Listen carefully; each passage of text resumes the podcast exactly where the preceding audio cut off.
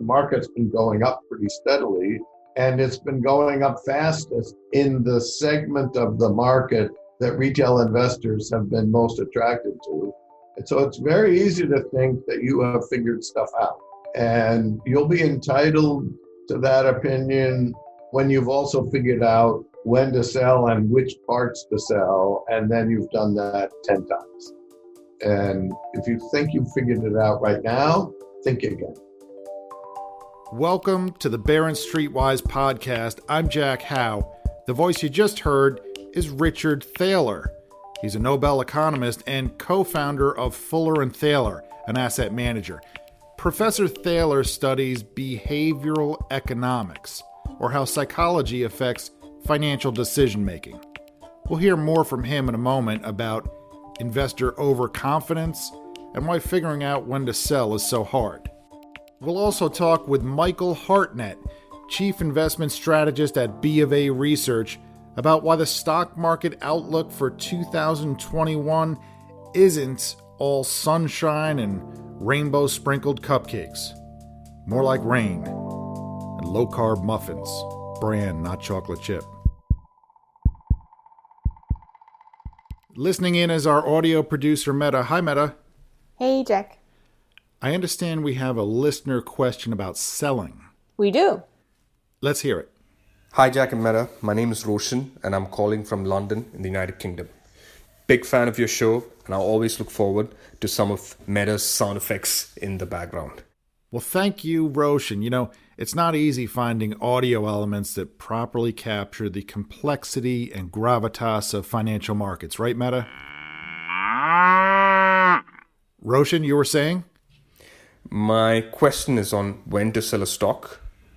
Should my strategy be to hold on to the stock forever, like what Warren Buffett says, or should should I be looking to lock in some gains and then reinvest those gains during dips in the market? Thanks a lot. Please keep up the good work. It's a great question, Roshan. There are many different approaches to selling. Some investors use rules, like selling stocks after an earnings disappointment or two. Growth investors sometimes sell when they see signs that their thesis on a company is no longer playing out, a big deceleration in revenue gains, for example. And value investors often sell when shares no longer look cheap. In an earlier episode of this podcast, we talked about valuation using predictions of future cash flows to calculate how much to pay for stocks today. That process can work for figuring out when to sell, too, but of course, it's filled with uncertainty. We won't go back into valuation here, and selling is too big of a subject to cover in full, but maybe we can find some useful tips. One thing I can tell you from the start is that although Warren Buffett says his favorite holding period is forever, he does plenty of selling. Last quarter, his investment conglomerate, Berkshire Hathaway, reported 11 stock sales, including big reductions in banks and a gold miner, and a trim of its biggest holding, Apple. Another thing I can tell you is that I try to do as little selling as possible because I'm pretty sure I stink at it, and I don't think I'm alone. A recent study looked at the buying and selling decisions of institutional money managers in charge of hundreds of millions of dollars. Here's a quote from that paper a striking finding emerges. While there is clear evidence of skill in buying, selling decisions underperform substantially, even relative to random selling strategies. What does that mean? Well, let me put it this way.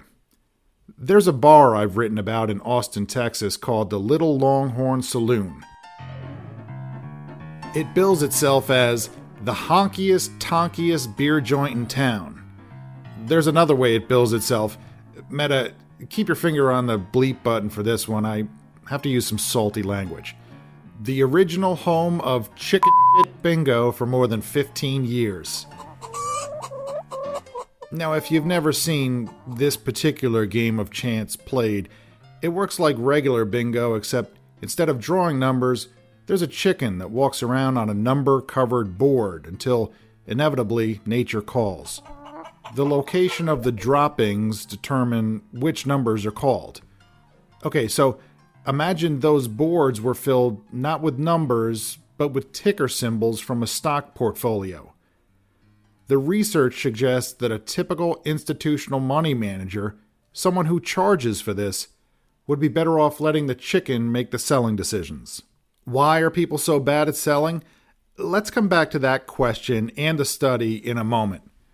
By the way, the Little Longhorn Saloon has been shut down by the pandemic, and its owner, Terry, has been doing what she can to get by and keep the spirit of the saloon alive, including online events and some off site services. We wish her luck, and if you're in the Austin area and you're looking for a traveling chicken shit bingo operation, you might want to make Terry an offer.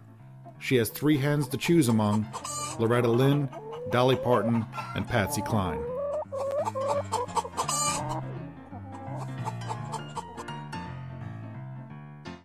Now then, the fact that money managers appear to be better at buying than selling suggests the problem isn't a lack of analytical skill. Maybe the problem is rooted in behavioral quirks. I had a chance recently to speak with a leading authority on investor behavior, Professor Richard Thaler. Hi, it's Jack Hough. Hey, Jack. This isn't video, right? No, no. Although you look great. Oh, thank you very much. And, and the books behind you are very scholarly, too. Professor Thaler was awarded the Nobel Prize in Economics in 2017 for his work in what's now called behavioral economics. It's the study of how things like emotions can cause people to make financial decisions that seem strange on paper. And it has plenty of practical implications. If you've started a new job in recent years with a 401k plan, and if instead of waiting for you to enroll, the plan enrolled you automatically unless you opted out, that behavioral nudge was based in part on Professor Thaler's research. It has increased plan enrollment and savings. Professor Thaler wrote a 2008 book about nudges with a lawyer named Cass Sunstein. It's called Nudge. Professor Thaler is also co founder of a money management firm, Fuller and Thaler, that looks for opportunities where it believes investors have under or overreacted to company developments. I asked Professor Thaler how he got involved in behavioral economics. He says it goes back to when he was a graduate student. So it's an overnight sensation that took four decades.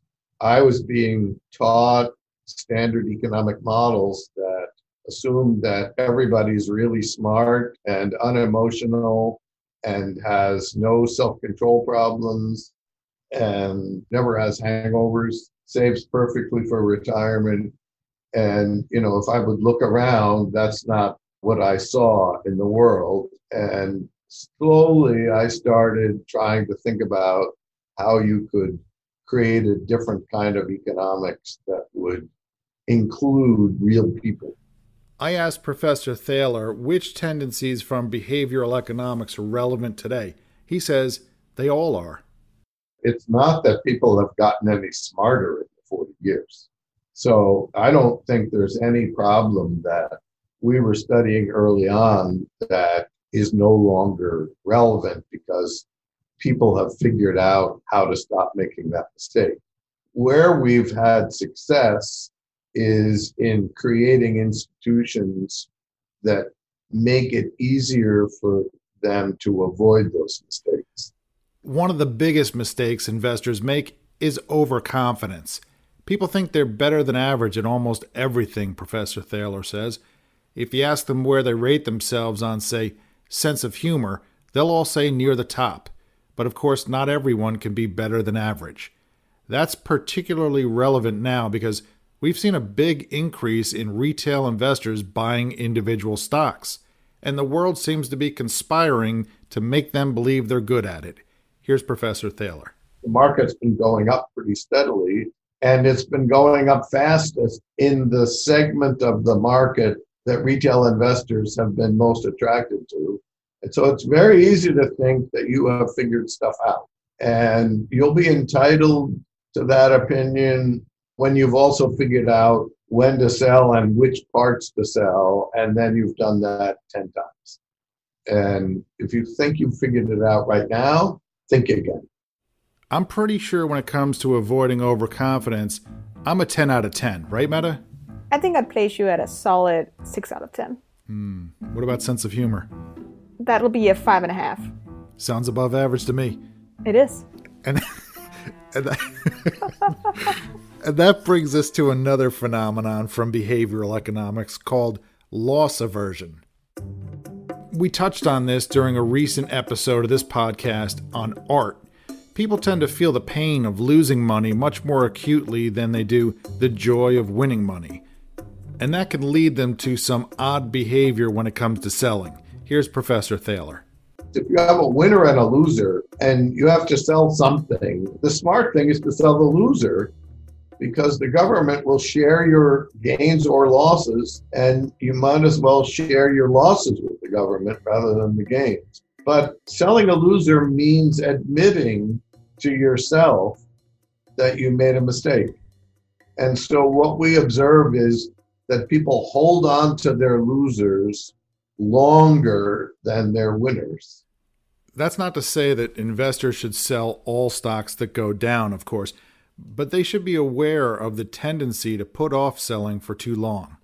As Professor Thaler puts it, the challenge is not just to declare a loss on an accounting basis, but to declare it to yourself.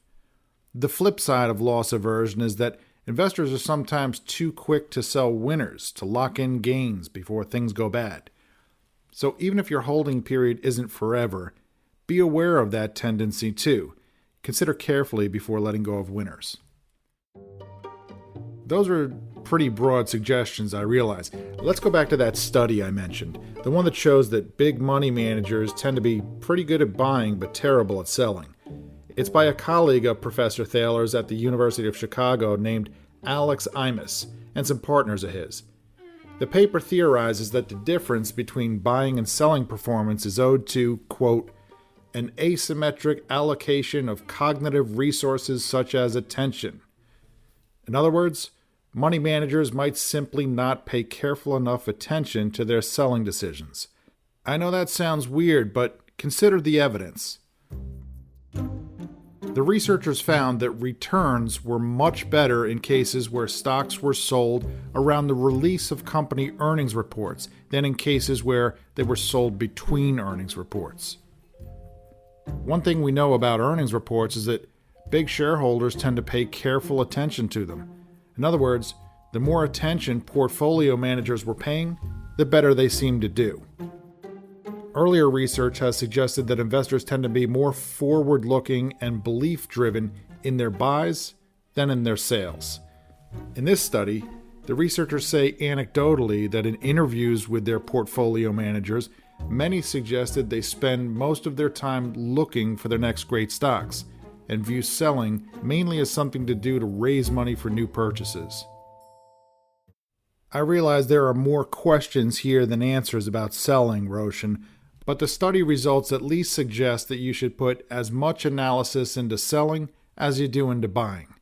If these portfolio managers had done merely as well in selling as a random decision making process, like, say, letting Loretta Lynn or Dolly Parton or Patsy Cline choose on a bingo board, they would have added nearly 2 percentage points a year to their average returns. In money management, that's a return difference that can make or break a career. Let me return to Professor Thaler, and after, maybe we'll have one or two more things to say about selling. I asked, what kind of investment opportunities should investors be looking for after the pandemic? Professor Thaler says he's not a big fan of trying to predict the future. I think individual investors, the best long term strategy is benign neglect. Create a sensible long term portfolio and then ignore it. Professor Thaler and his Nudge co author are working on an update to the book. He says they'll call it the final edition so they're not tempted to update it again. He says this version introduces the term sludge to mean process and paperwork type things that stand in the way of stuff getting done. I guess you need a nudge to get past the sludge, something like that 401k enrollment that gets people past putting off enrolling. I asked for another nudge here's an idea that it's just criminal that we haven't done, which is why aren't we sending everyone that takes the standard deduction a pre filled tax return? Now, you know, after the most recent tax reform, almost 90% of American taxpayers take the standard deduction. And for virtually all of those, the IRS already has all the information necessary to do their tax return. Professor Thaler says the tax return industry has worked to block pre filled returns and that the IRS is prohibited from sending them, but that if he ruled the world, he'd change that. One consequence would be that poor people who earn income would all receive a payment they qualify for called the Earned Income Tax Credit without a lot of fees and paperwork. Here's another of Professor Thaler's idea to provide more opportunity to the poor. Colleges, he says, should reach out to low income, high achieving high school students who could qualify for scholarships rather than waiting for them to apply. There are, are tens of thousands of parents out there helping their kids write essays. And again, if I ran the world, I'd get rid of all those stupid essays, which predict virtually nothing, except which parents are willing to help their kids or pay somebody to help their kids. And instead, just make it easier for kids to apply. And the really sad thing is, the top schools like the University of Chicago, it's essentially free for any kid from a low income family to come here. But we can't get enough to apply. Roshan, let's come back to selling. Maybe one reason you're asking about selling now is that with the stock market doing so well, you're wondering whether to take profits in general. At this time of year, a lot of investment banks publish reports with predictions for the coming year. Many have been bullish, with vaccines and a reopened economy right around the corner. But B of A Global Research, part of Bank of America, put out a report with a piece of advice that caught my attention sell the vaccine. In other words, sell stocks into the strength that vaccines will provide in coming months. To learn more, I reached out to Michael Hartnett. He's the chief investment strategist for B of A Global Research. Hi, it's Jack Hough from Barron's. How are you? Good yourself. Doing well, thanks. Michael says March of this year brought extreme fear from the pandemic and economic shutdown and a stock crash combined with a powerful policy response in the form of interest rate cuts and stimulus spending. And that 2021 could bring the mirror image of that. What the vaccine will do will sort of generate the mirror image, you know, in terms of circumstances, in that you'll have peak positioning because the vaccine will cause a moment, if you like, of maximum optimism, and you'll have a moment of peak policy stimulus because if we're taking a vaccine and emerging from our caves and you know traveling and you know going back to you know offices, there will not be the need for monetary and fiscal stimulus. And you know, let's face it. I mean, the reason the markets are where they are is because you've seen twenty trillion dollars of monetary and fiscal stimulus in the past eight months. So peak positioning and peak policy. And Michael sees a third peak profits, or at least expected profits. The market have its maximum expectation, if you like, of economic growth and corporate earnings on the back of a vaccine. So the vaccine, as it should, and, it, and it's great that it happens and it's great that it works, but what it is likely to do you know, in this bizarre place called Wall Street, it, it's likely to create a moment of peak positioning peak policy, peak profits, and inevitably that causes peak prices. And I think that's going to be an early year theme for 2021. Now, this advice is for tactical investors, not those who simply buy and hold like I try to do. Michael says it's not time to get defensive yet. In other words, to shift to safer investments. He's waiting for, as he puts it, another six to eight weeks or 6% to 8% gain. Then he thinks it could be time to shift some money to cash, treasuries, and defensive stocks with good dividends, like utilities, consumer staples, and certain real estate investment trusts. He also says inflation could pick up, so if you buy treasuries, you might want to make them the inflation protected variety. Those are called TIPS. Michael likes gold too, although he says it's run up lately, so you might want to wait for, as he puts it, a digestion period if you do shift some money into safe havens, you might not want to leave it parked there forever. Here's Michael. Those would be naturally areas that would protect you. But, you know, they obviously work much better if it, there is, you know, sustained downside. And I think more likely what you're moving into is just a very volatile fat trading range so far as the market is concerned. So you're going to have to be quite nimble, you know, with those assets, I think.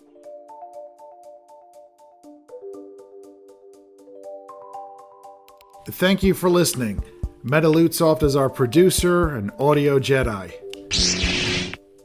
Thank you, Roshan, for sending in your question. And everyone, please keep the questions coming. Just tape on your phone and send an email to jack.hough, that's H O U G H, at barrons.com. Subscribe to the podcast on Apple Podcasts, Spotify, or wherever you listen to podcasts. And if you listen on Apple, please write us a review.